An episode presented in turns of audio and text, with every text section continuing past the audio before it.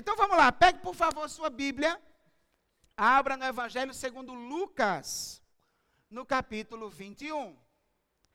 Lucas, capítulo 21. Nós vamos ler os versos do 1 até o 4, tá? Acompanhe com bastante atenção o que Deus nos diz na Sua palavra. Jesus olhou e viu os ricos colocando suas contribuições nas caixas de ofertas. Viu também uma viúva pobre colocar duas pequeninas moedas de cobre. E disse: Afirmo-lhes que esta viúva pobre colocou mais do que todos os outros.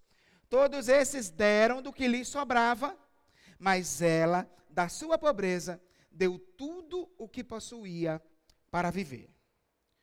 Hoje, queridos, o título da nossa mensagem é Quem dá mais? Dar ou doar, né? Esse, querido, certamente é um dos verbos mais importantes da vida cristã. Por que, que eu estou dizendo isso?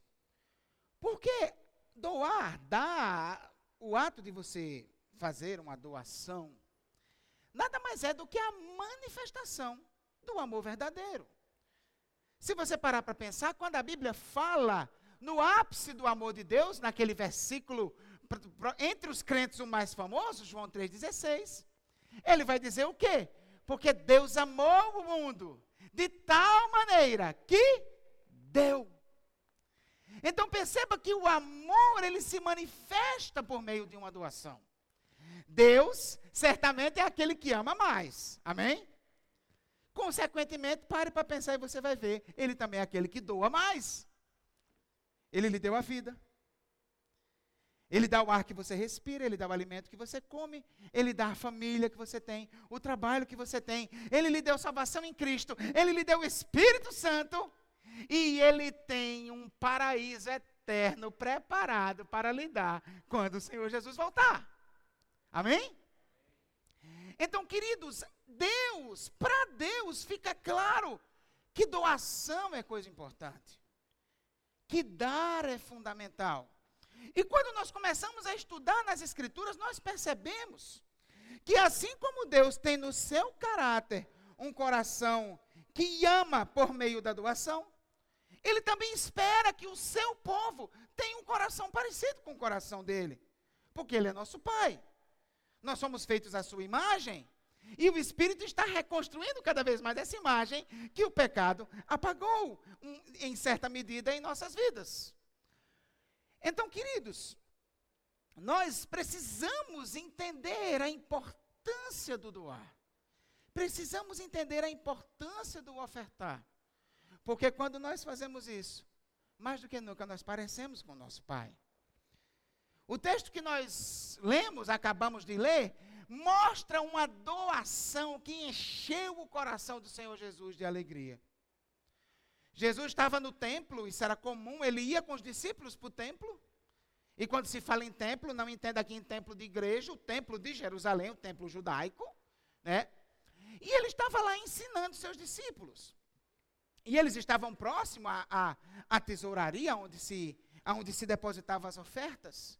E tinha muitas pessoas fazendo ofertas nesse dia.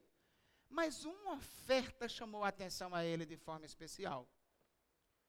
A oferta de uma viúva pobre. E aquilo chamou a atenção de tal maneira que ele chega a declarar que aquela oferta pequenina daquela viúva era maior do que as ofertas de todos os ricos que tinham doado até então. Por quê? Por que Jesus olha para aquela oferta tão pequenina e diz: essa é maior do que todas aquelas outras? Porque aquela mulher tinha dado o seu melhor para Deus. Ela tinha dado sacrificialmente. E aquilo é visto por Jesus como um exemplo para instruir os seus discípulos. Então quero lhe convidar nessa noite a nesse texto perceber como nós podemos agradar o coração de Deus com nossas doações, com nossas ofertas, com nossas contribuições. E sermos encorajados a, com alegria, imitarmos essa viúva e estarmos sempre dando o melhor para Deus. Amém? Então, vamos ver o que é que esse texto tem a nos ensinar. O que é que, o que, é que esse texto ensina para nós? Que ofertar o melhor para Deus é, em primeiro lugar, expressar verdadeira devoção. Repita comigo, por favor. Ofertar o melhor para Deus é o quê? Acompanhe a leitura dos versos 1 e 2. Olha o que o texto vai dizer. Jesus olhou e viu os ricos colocando suas contribuições nas caixas de ofertas. Viu também uma viúva pobre colocar duas pequeninas moedas de cobre. Queridos, a, a história da viúva pobre, ela está aqui encerrando um conjunto de narrativas que vem desde a entrada triunfal de Jesus. Eu já ensinei aqui na igreja que a chave para você compreender a mensagem dos evangelhos é perceber o encaixe que o evangelista faz de cada narrativa. Então, aquelas narrativas são cuidadosamente costuradas para, a partir desse conjunto de narrativas, ele está ensinando verdade teológica. Então, a ideia básica dos evangelhos é dizer quem é Jesus, o que ele veio fazer aqui e o que significa ser discípulo dele, o custo do discipulado, o que significa segui-lo. Só que ao invés dele dizer isso por meio de frases, dizendo o que quem é Jesus e tal, como as epístolas fazem, ele faz isso ensinando por meio de histórias da vida de Jesus, situações vividas por Jesus. E aí, o que é que acontece? Por isso que eu não posso simplesmente recortar a história da viúva pobre. Para entender mais amplamente o seu sentido, eu preciso conectá-la dentro do seu contexto de narrativas. E por isso que eu quero só lhe situar nisso. O que é, qual é o quadro que o evangelista está pintando com essas narrativas? Que começa lá no capítulo, no capítulo anterior, né, no capítulo 19, no verso 28. O evangelista vai dizer o seguinte: ele vai, ele começa descrevendo uma cena real. Jesus, o rei, montado no seu jumentinho real, né? Entrando na cidade real. Entrando na cidade. Então a ideia dessa cena é a ideia de um rei no seu triunfo a caminho da coroação. Né? A, a, a, alusão que os evangelistas querem fazer. Ele é o rei legítimo, conforme a profecia de Zacarias, que o rei viria montado no jumentinho, cria de jumenta. Então, começa nisso, e está muito bonito, é uma cena que chega alegre o coração, né? Osana, Osana, bendito que vem em nome do Senhor.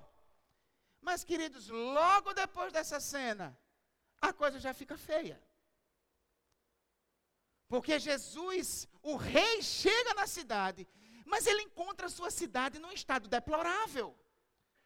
Havia um sistema religioso doente, falido, que estava oprimindo a vida das pessoas e estava conduzindo as pessoas à perdição.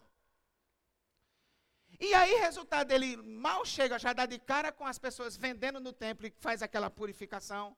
Você lembra lá, né, do chicote gospel, né, o cacete como no centro. Então você deve lembrar da história, né? Em seguida vem a narrativa da figueira, deixando claro que como aquela figueira que morreu e nunca mais vai dar fruto, aquele sistema religioso também está com seus dias contados. Em seguida, vários líderes vêm afrontar Jesus, vêm fazer perguntas para encurralar Jesus, para ver se pega Jesus no erro. E aí essas narrativas vão costurando esse quadro caótico de uma religião falsa, uma religião guiada por líderes corruptos em, seu, em sua conduta, infiéis em sua teologia, pessoas hipócritas em sua devoção.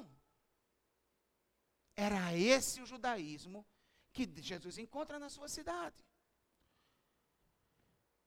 Depois que ele vai, que Lucas vai mostrando para a gente, né, amarrando essas narrativas, a conclusão disso nada mais é do que uma pintura mais resumida desse quadro, que nós vamos ver no final do capítulo anterior, do capítulo 20, quando ele diz assim: Cuidado com os mestres da lei. Essas são as palavras que antecedem imediatamente a história da viúva pobre, tá? Cuidado com os mestres da lei.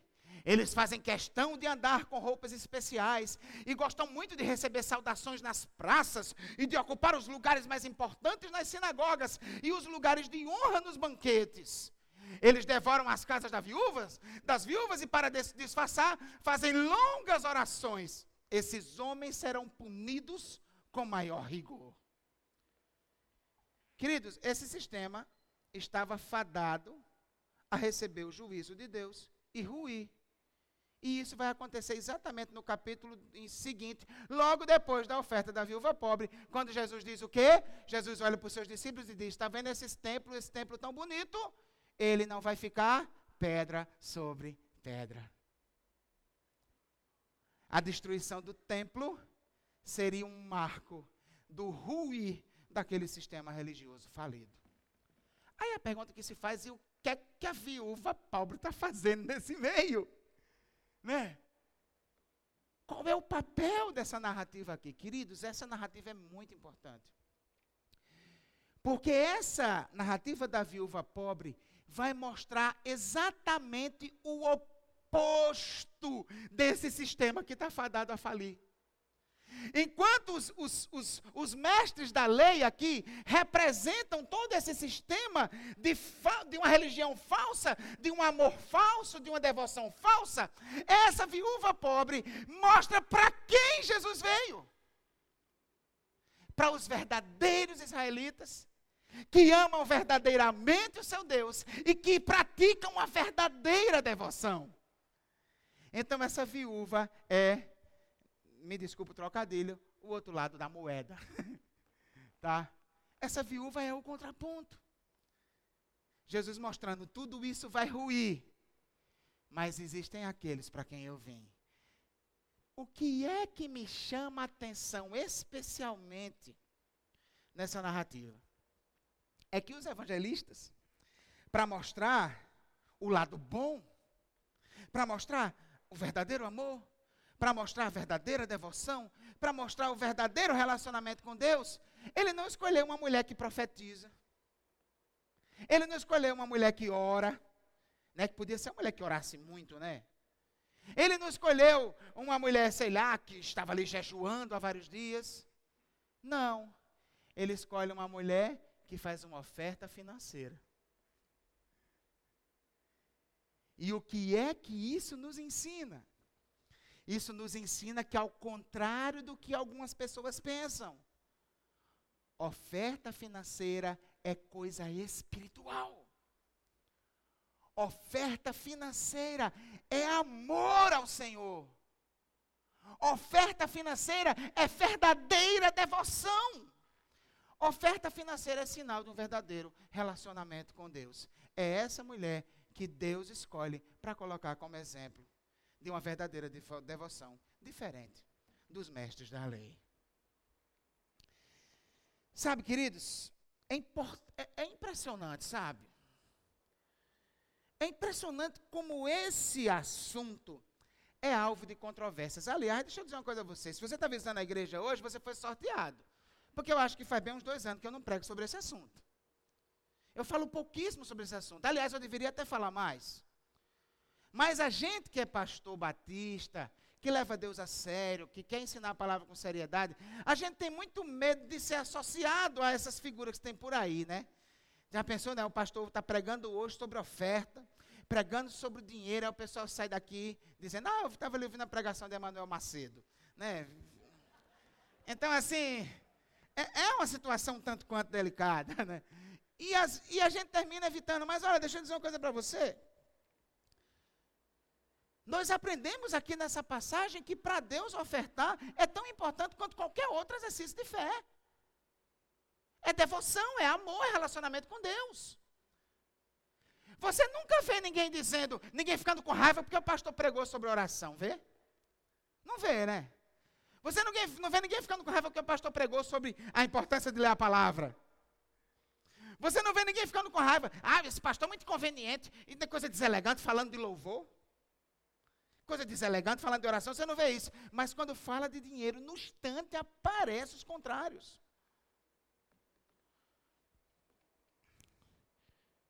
E aí vai dizer: ah, que é isso? Deus não precisa de dinheiro. Esse negócio de dízimo não é importante, esse negócio de oferta não é importante. Que coisa deselegante. Esse pastor falando sobre dinheiro. Queridos, entretanto, essa passagem deixa claro para nós que, ao contrário do que algumas pessoas pensam, ofertas financeiras são importantes para Deus. São expressões genuínas de adoração. Ah, sabe, eu, eu, eu me lembro quando os filipenses enviaram uma oferta financeira para Paulo. Você lembra? Se você já leu a carta de Paulo aos Filipenses, você vai se lembrar. Eu, olha o que Paulo disse acerca daquela oferta. Recebi tudo, e o que tenho é mais que suficiente. Estou amplamente suprido, agora que recebi de Epafrodito os donativos que vocês enviaram são oferta de aroma suave, um sacrifício aceitável e agradável a Deus.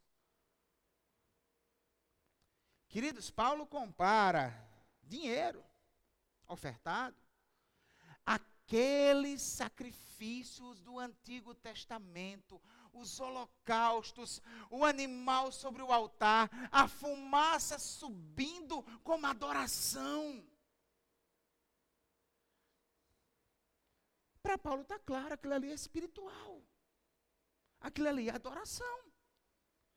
Sabe, queridos, nessa questão de, de, de, de, de contribuição, um dos maiores exemplos na minha vida é a minha sogra. A minha sogra é uma pessoa assim que leva isso a sério ao extremo. Na época, o meu sogro ele tinha um, uma propriedade e ele montou fez um projeto, construiu para alugar para prestadores de serviço da Petrobras lá. Quando ele conseguiu alugar, aí ele foi sentar com ela na mesa, e aí, como é que a gente vai fazer com esse dinheiro?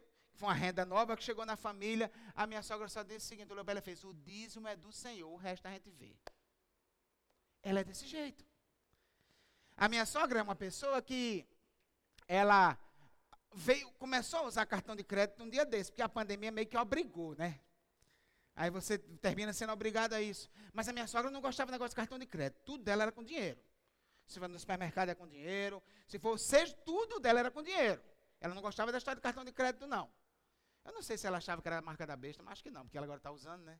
Então acho que não, não era isso, não. Era só porque ela não gostava mesmo. Mas enfim, é, quando a minha sogra ia no supermercado, numa loja, alguma coisa, comprar uma coisa, quando vinha o troco, e às vezes você não recebe no troco aquelas cédulas bem novinhas, né? Nossa, ela pega, ô oh, maravilha, guardava com todo cuidado, é para o dízimo. A minha sogra passa o mês inteiro guardando as melhores cédulas para entregar o dízimo no final do mês. Sabe, queridos, eu vou dizer uma coisa a vocês eu tenho certeza que Deus recebe isso como adoração.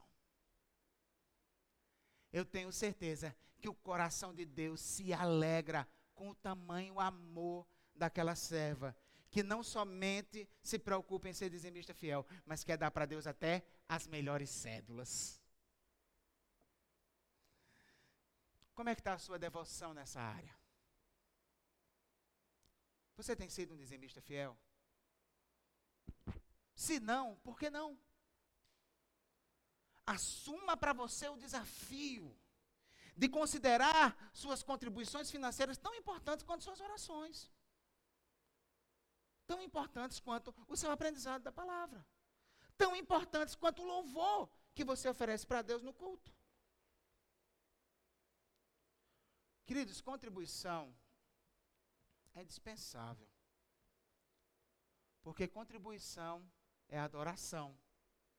E adoração é indispensável. Amém? Então, ofertar o melhor para Deus é expressar verdadeira devoção. Segunda coisa, ofertar o melhor para Deus é aferir o verdadeiro valor. Preste atenção aqui. Vamos dizer esses dois, por favor, para você ficar acordado comigo? Vamos lá? Ofertar o melhor para Deus é, primeiro, Segundo,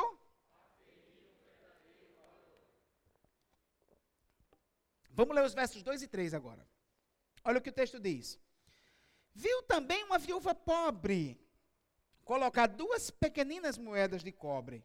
E disse: Afirmo-lhes que esta viúva pobre colocou mais do que todos os outros.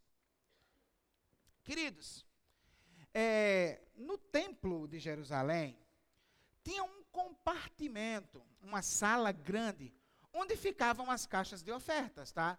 É aquilo que vai ser chamado no Antigo Testamento de casa do tesouro. Lembra quando Malaquias faz trazer todos os dízimos à casa do tesouro? Né? Então, a casa do tesouro é esse quarto grande, onde ficavam ali as caixas de oferta. Na verdade, a palavra grega que é utilizada, tanto para a caixa onde você coloca a oferta, quanto para o local onde aquelas caixas estão, é gasofilakion, que é de onde vem a palavra gasofilácio. Tá? Então, essa era a ideia. E no gasofilakion, na tesouraria, tinha um levita especialmente designado pelo sumo sacerdote para receber as doações, receber as ofertas, os dízimos, etc. E aí, como era que o procedimento funcionava, tá? Como era que o procedimento funcionava? O esquema era o seguinte: o ofertante chegava lá, né, com o valor, diante do, do tesoureiro, né, do, do, daquele levita encarregado disso, que em grego era gasofilax, tá? Então, o, o gasofilakio é o local e o gasofilax era o funcionário, o levita encarregado dessa função.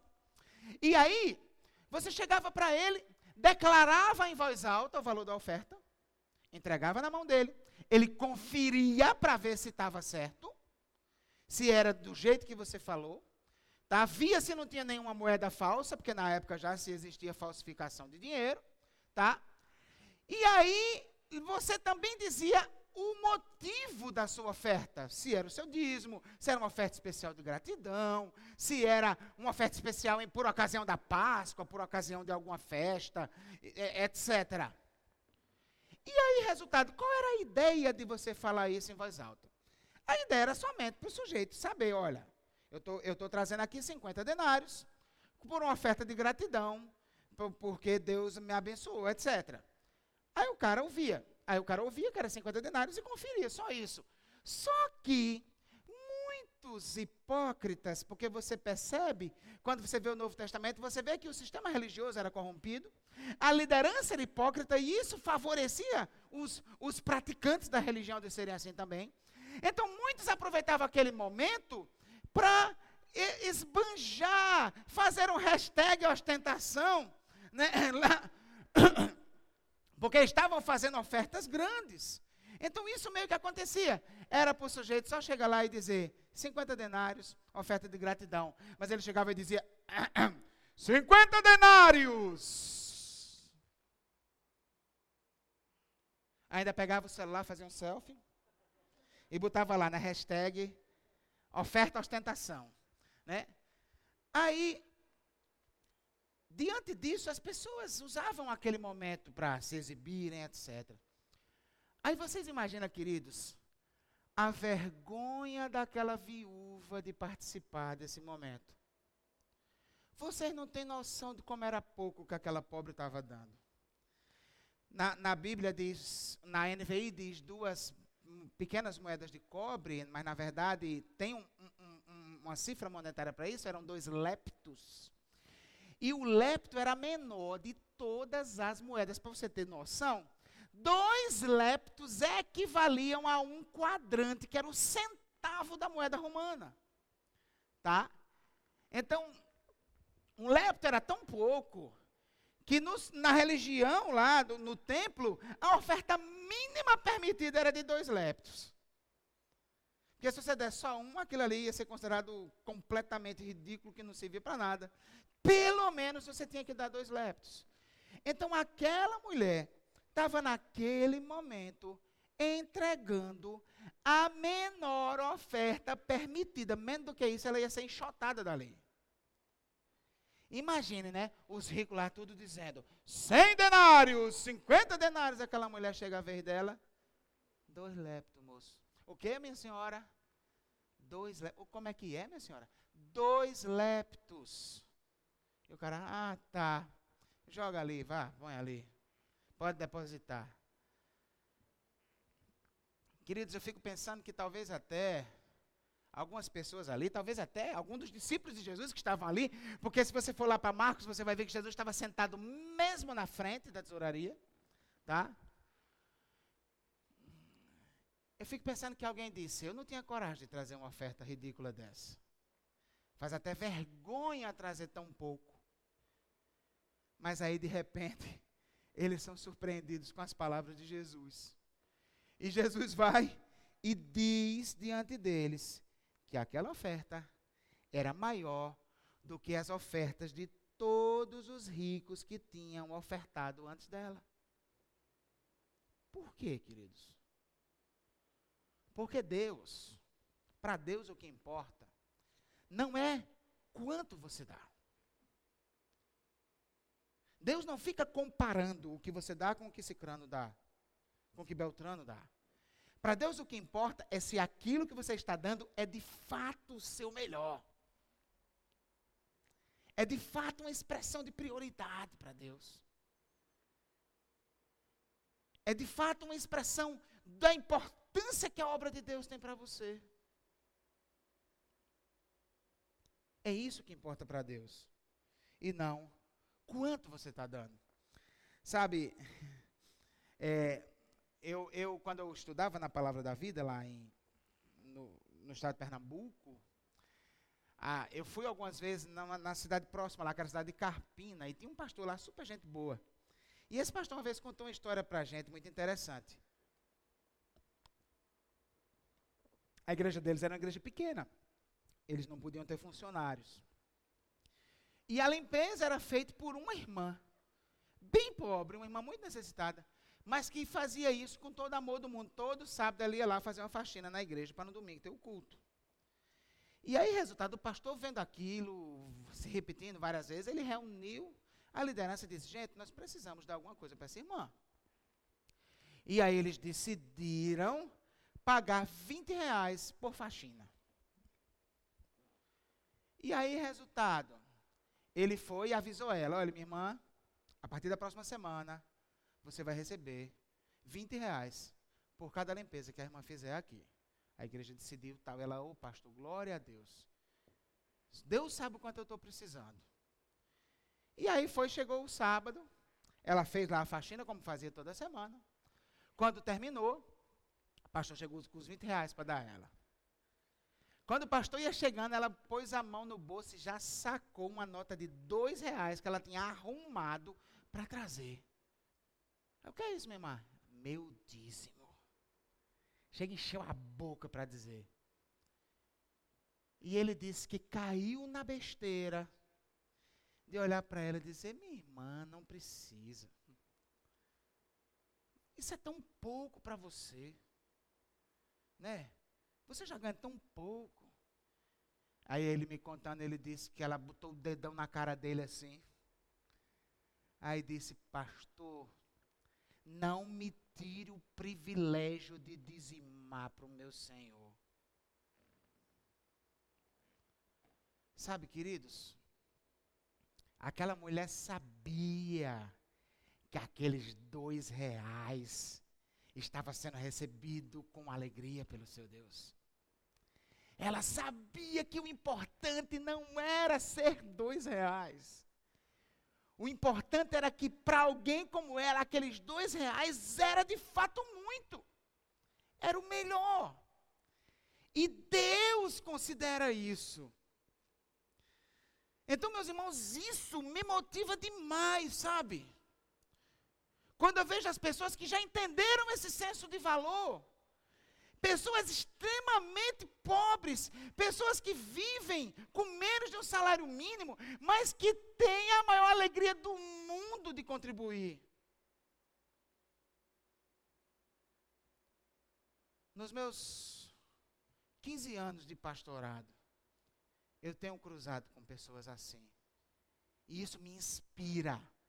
E isso me motiva a quando o meu salário cai na minha conta, eu não ir nem olhar as contas que eu tenho para pagar. A prioridade número um é o dízimo do Senhor. Na verdade, dízimo é que nem bola de basquete. Dízimo é só para quicar na conta. É, cai lá, pum, você já entrega para o Senhor. Para não dar nem tempo de ser tentado. Sabe, meus irmãos, é, isso, isso, eu digo, não, não tem orgulho nenhum nisso. É para a glória de Deus. É graça do Senhor. Mas eu tenho autoridade para falar sobre esse assunto. Porque, meus irmãos, em todo esse tempo que o Senhor tem me agraciado com renda, desde que eu conheço o Senhor, eu tenho sido dizimista fiel. Todos os meses. E eu me sinto ainda mais motivado quando eu vejo pessoas como essa senhora lá da igreja, que do seu pouco doam e como Deus recebe como muito. Eu fico, eu tenho convicção de que para Deus aqueles dois reais valia mais do que dois milhões de reais. Amém? Então contribua. O que vale é o melhor da sua realidade. Esse, isso é o que tem valor para Deus. Não se preocupe com quanto é, comparando-se com ninguém. É você e você, você e Deus. E, e, é, e é um exercício de intimidade muito bacana, sabe por quê? Porque ninguém sabe o que você tem mesmo. Ninguém aqui está procurando saber quanto você ganha. Aliás, deixa eu lhe dizer que talvez alguém aqui não saiba disso. Mas eu não faço menor ideia de quem é dizimista na igreja. Eu sou pastor há 15 anos. Eu nunca soube ninguém que entrega ou que não entrega, ou quanto dá, ou quanto não dá. Pode perguntar à tesoureira, Nadir. Nadir, quantas vezes o pastor chegou aqui perguntando a você quem é dizimista na igreja? Não faço a menor ideia. Se você contribui, se você não contribui. Porque, queridos, eu não me sinto no direito de invadir uma coisa tão íntima de você com Deus. É a, sua, a sua, relação com Deus. Eu tenho que ensinar sobre isso e exortar. E aí, lógico, em algum momento vai cair uma carapuçazinha e é bom porque não saculeja.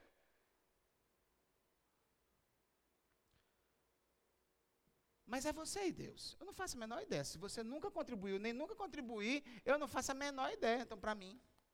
E por que, que eu faço isso? Porque eu sou pecador, gente. Talvez você não sabe, você olha para mim tão santo assim. Talvez você não sabe, mas eu sou pecador. E tenho um certo talento para o pecado. Então, vai que eu comece a querer tratar diferente quem contribui com mais. Eu corro esse risco. Então, para não ter o perigo, eu não quero nem saber. Está entendendo? Então, com isso, seu dízimo ainda fica mais significativo. Porque não vai mudar nada se você contribuir ou não, com a maneira como eu trato você, como eu me relaciono com você. Não vou fazer cara mais bonita, cara mais feia. É só você e Deus mesmo. E essa intimidade vai agradar ainda mais o coração dele. Amém? Então, essa é a ideia. Ofertar o melhor para Deus é expressar verdadeira devoção, aferir o verdadeiro valor e, por último, entregar o verdadeiro amor. Repita comigo, por favor. Ofertar o melhor para Deus é.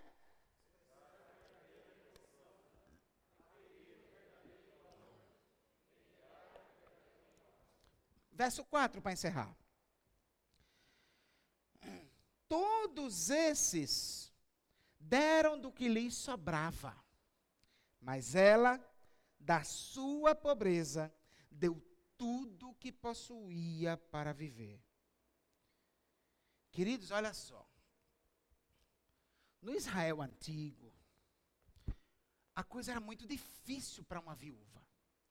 Porque pensa comigo, não existia essa ideia, né, que existe hoje da mulher trabalhar do mesmo jeito que o homem. Então, você tem uma coisa que a nossa sociedade hoje é, não encoraja é a mulher depender de um homem para sustentá-la. Né? Então, há, há, inclusive, até uma certa pressão para pessoas como a minha esposa, que exercem a digníssima função de dona de casa. É, às vezes ela até se sente meio pressionada, como se fosse meio que de categoria inferior, né? Porque existe muito isso, né? Mas naquela época, queridos, não existia. Os postos de trabalho eram somente para homens. Toda mulher precisava casar para ter alguém que lhe sustente. Essa era a lógica. Consequentemente, para uma mulher ficar viúva, era automaticamente entrar numa condição de vulnerabilidade. Tá? Se o seu marido fosse rico, os bens iam para os filhos. A esposa não era herdeira do marido. Não era assim o sistema. Agora, os filhos tinham o dever de sustentar a mãe, de cuidar da mãe, de prover todas as necessidades da mãe. Então, essa era a obrigação. Só que muitas viúvas não tinham filhos. Ou pior ainda, tinham filhos crianças. Aí ali você tinha o quê? Além da viúva, os órfãos. E por isso que você vai ver tanta Bíblia dando essa ênfase: cuidar do órfão e da viúva, cuidar do órfão e da viúva. Esse era o problema social maior daquela época. E aí, o que, qual era a esperança que uma mulher viúva tinha? Primeira coisa que ela ia sonhar era arrumar outro marido. Se ela conseguisse casar de novo, maravilha. Tá? Mas se não, as opções dela seriam se vender como escrava, se ela tivesse ainda alguma condição de força de trabalho, um trabalho doméstico, alguma coisa assim, ela se vendia como escrava e assim ela estava garantida um teto e alimento. Outra opção, prostituição, que era uma coisa que era um recurso também naquela época. E a outra opção, mendicância, pedir esmolas. Essas eram as opções que uma viúva tinha. Essa mulher não casou de novo. Se ela tivesse casado de novo, ela nem ia ser chamada de viúva. Ela não casou de novo. Ela muito provavelmente não era prostituta. Se ela fosse, não permitiriam nem a entrada dela nas dependências do templo. E lá naquela cidade, todo mundo sabia quem era isso. Todo mundo sabia. Tá? Então, talvez ela fosse escrava, mas isso aí seria um, um, um, seria mais natural se esperar que o texto mencionasse que ela era uma escrava. Então, queridos, o mais provável é que ela era uma viúva mendiga. Uma viúva que dependia de esmolas para viver. Aí o que é que me chama a atenção aqui? É que tem um Talmud antigo, a, judaico, e Talmud são coleções de ensinos, né, de histórias e de ensinos da, do, do judaísmo. Tem um Talmud antigo que diz que era determinado um valor mínimo para se dar de esmola. Havia tipo uma esmola mínima. E adivinha qual era o valor dessa esmola mínima? dois leptos. Exatamente o valor que essa mulher está entregando. Então, queridos, prestem atenção no que eu estou dizendo. É possível, aliás, eu ouso dizer que é provável que essa mulher estava depositando naquele gasofilácio a esmola que ela conseguiu naquele dia. E como a lei exigia, a, a, não a lei de Moisés, mas a lei do, da, do templo, como a lei exigia que a oferta mínima tinha que ser de dois leptos, ela não poderia dar um lepto e ficar com o outro, sei lá, para comprar um pouquinho de grão de trigo tostado para comer e não morrer de fome naquele dia. Ela teve que dar os dois. E aí, diante disso, é que a gente vai perceber por que Jesus disse aquelas palavras. Na NVI, diz, Jesus fala, né, que ela deu tudo o que possuía para viver. Na NVI está assim. Se você tem uma tradução mais antiga, vai dizer que ela deu todo o seu sustento. De fato, o sentido é esse.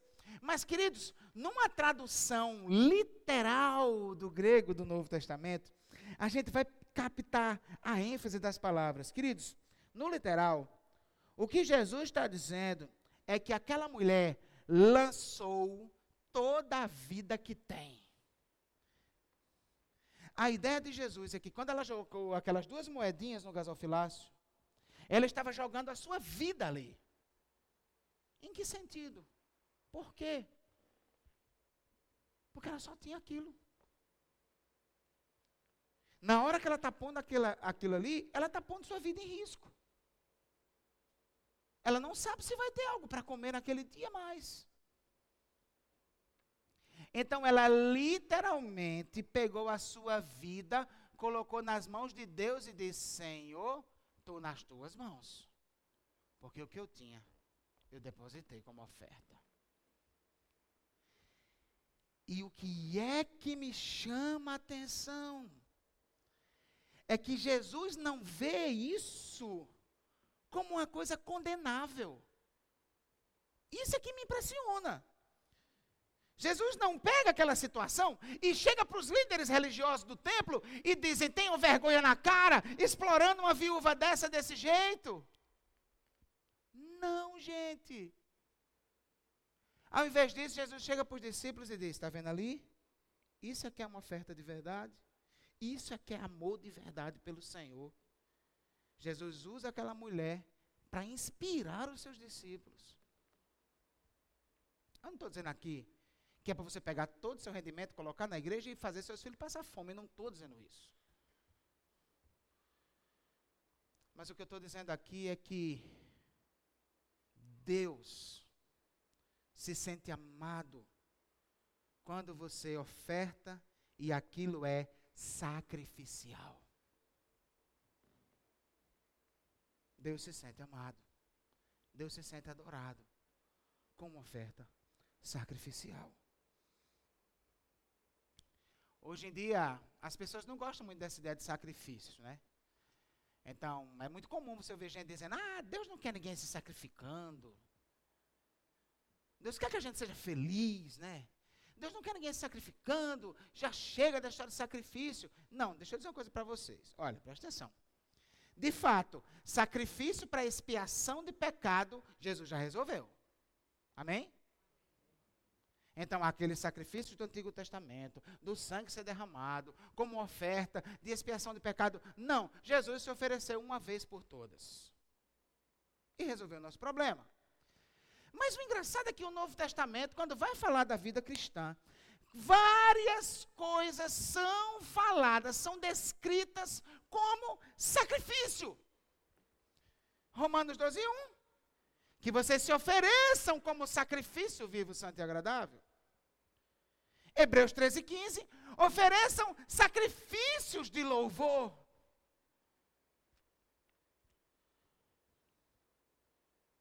E aquele texto que nós já lemos de Filipenses 4,18.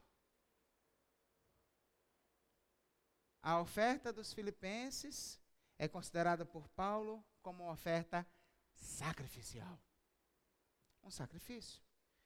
Então perceba que a ideia de Deus é: não, o sacrifício do meu filho já garantiu a vida eterna de vocês, já pagou o preço pelo pecado de vocês, mas vocês precisam viver uma vida de sacrifício para mim.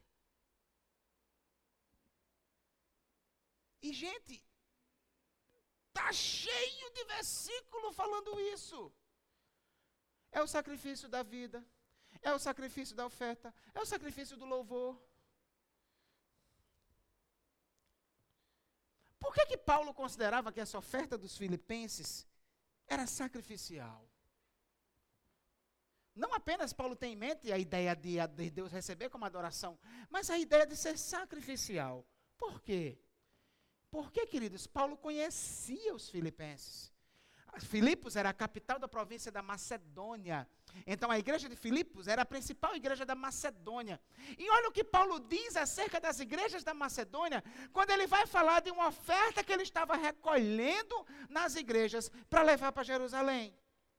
Olha o que é que ele diz para os coríntios acerca das igrejas da Macedônia, ou seja, acerca dos filipenses. Agora, irmãos, queremos que vocês tomem conhecimento da graça que Deus concedeu às igrejas da Macedônia.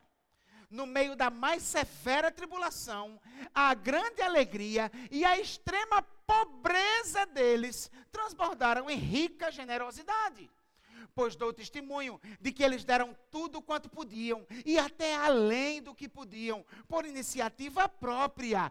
Eles nos suplicaram insistentemente o privilégio de participar da assistência aos santos. Queridos, Paulo dizendo para os coríntios que os macedônios, os filipenses, dentro desse pacote, eles eram extremamente pobres. Mas na proporção da pobreza, eles foram extremamente generosos. Deram tudo que podiam e até mais do que podiam.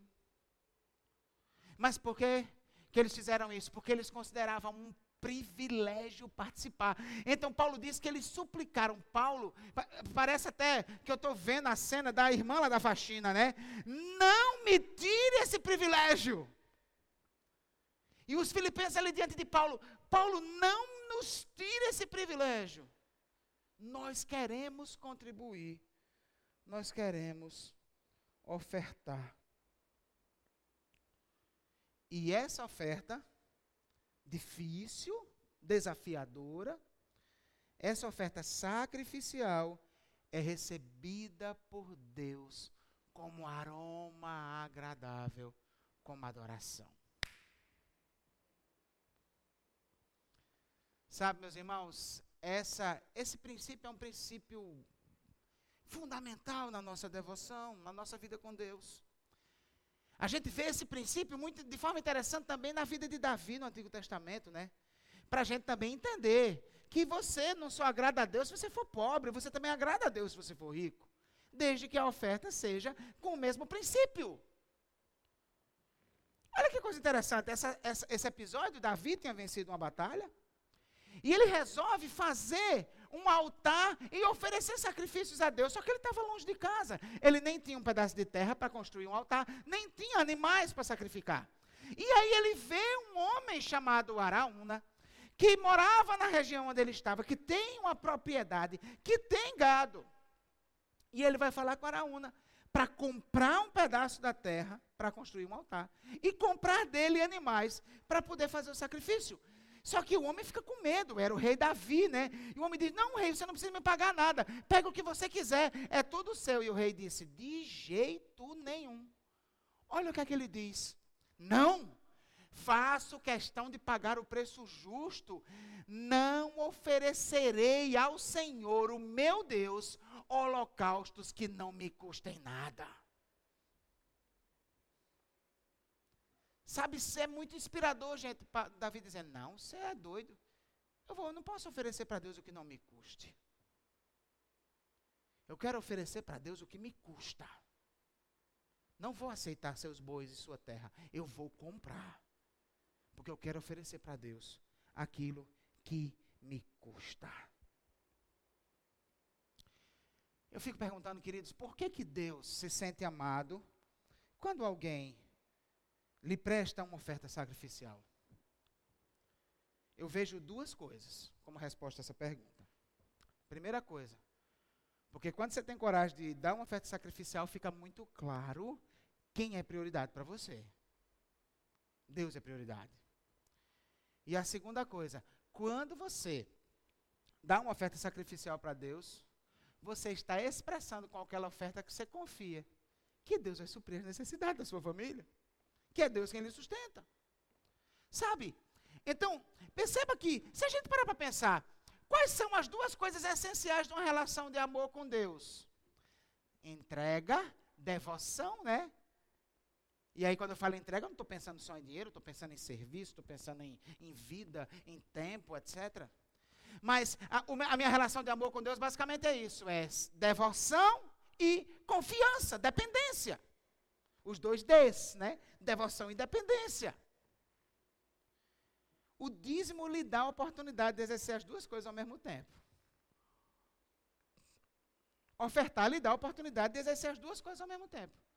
Você está se devotando a Deus e expressando sua dependência dele.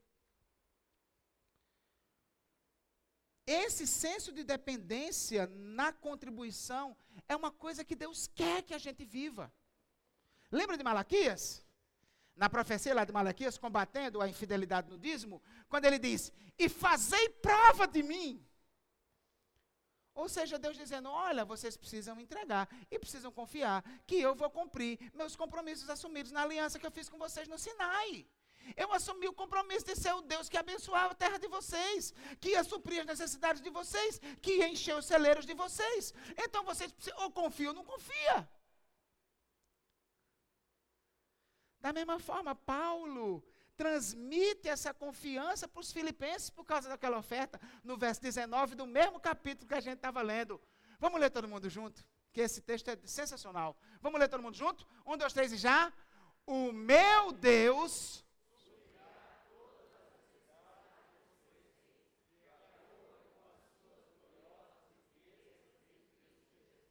Você crê nisso?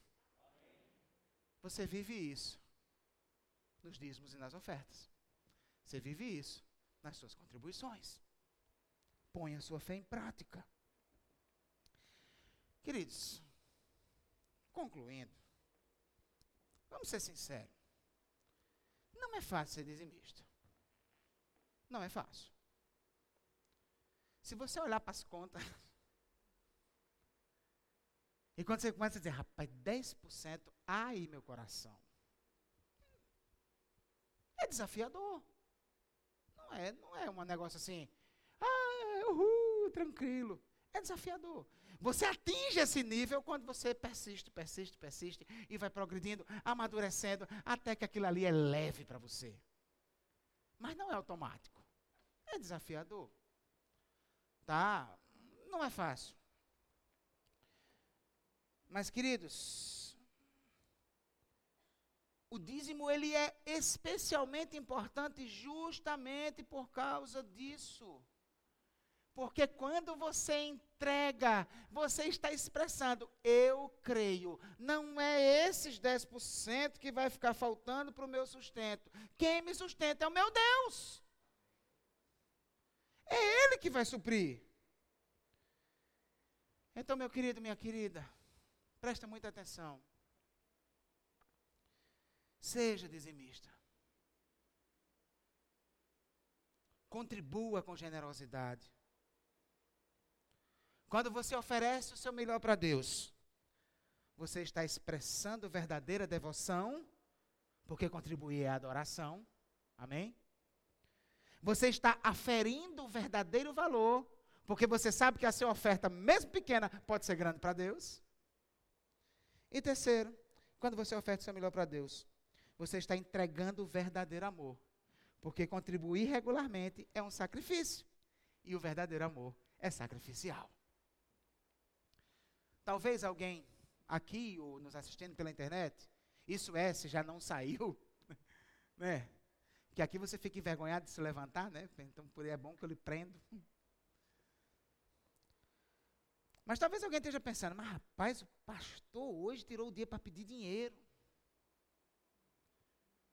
Queridos, de fato não é fácil abordar esse assunto.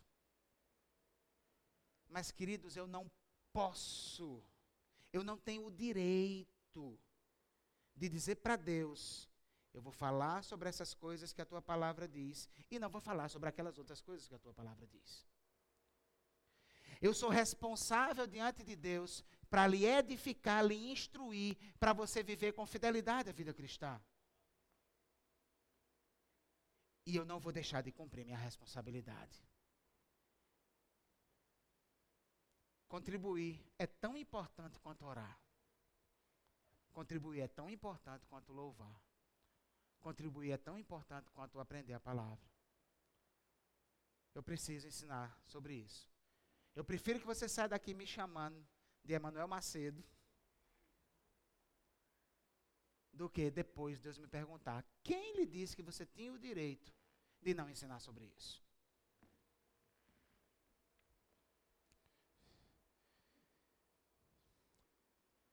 Eu quero encerrar mesmo agora com aquela narrativa tão significativa que é a narrativa do jovem rico. Você lembra da narrativa do jovem rico? É, ela é muito bacana.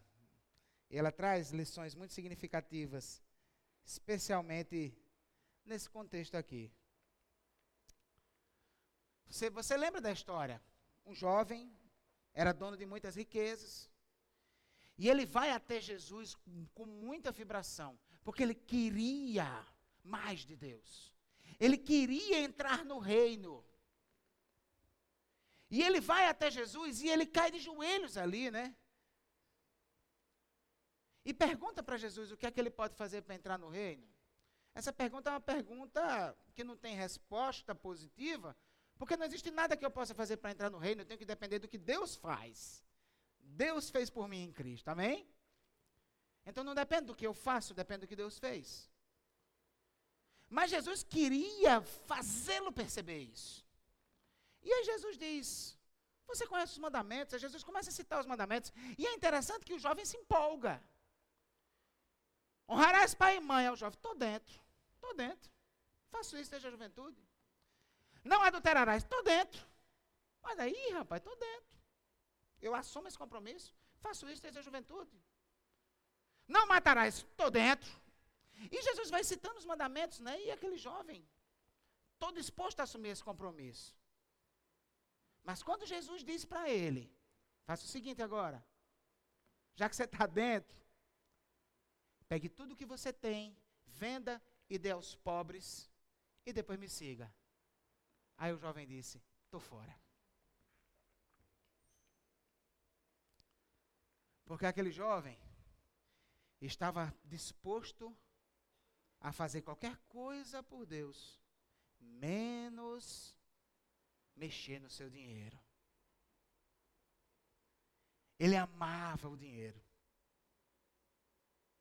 E ali Jesus provou para ele que ele não podia cumprir os mandamentos.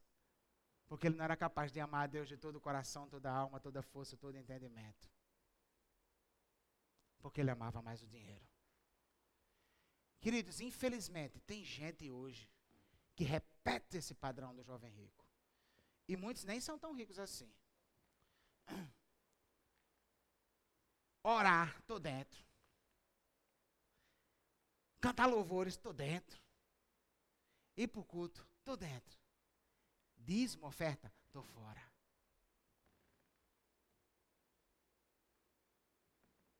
Você não pode assumir um compromisso seletivo com Deus. Você precisa levar a sério o seu compromisso em tudo que a palavra prescreve. E as contribuições fazem parte disso. Então, meu querido, minha querida, eu creio, você é de Jesus. Você é de Deus, amém? Se você é de Deus, você tem um coração que está sendo moldado para ser igual ao coração do Pai, amém? O coração do seu Pai é generoso. Desenvolva a generosidade do seu Pai. Com Tribua com generosidade. Coloque isso na rotina da sua vida. E eu quero lhe dizer: Deus será tremendamente glorificado com essa sua atitude. Deus se alegrará da sua vida. E Deus receberá como adoração. Não foi para isso que você foi criado? Para adorar?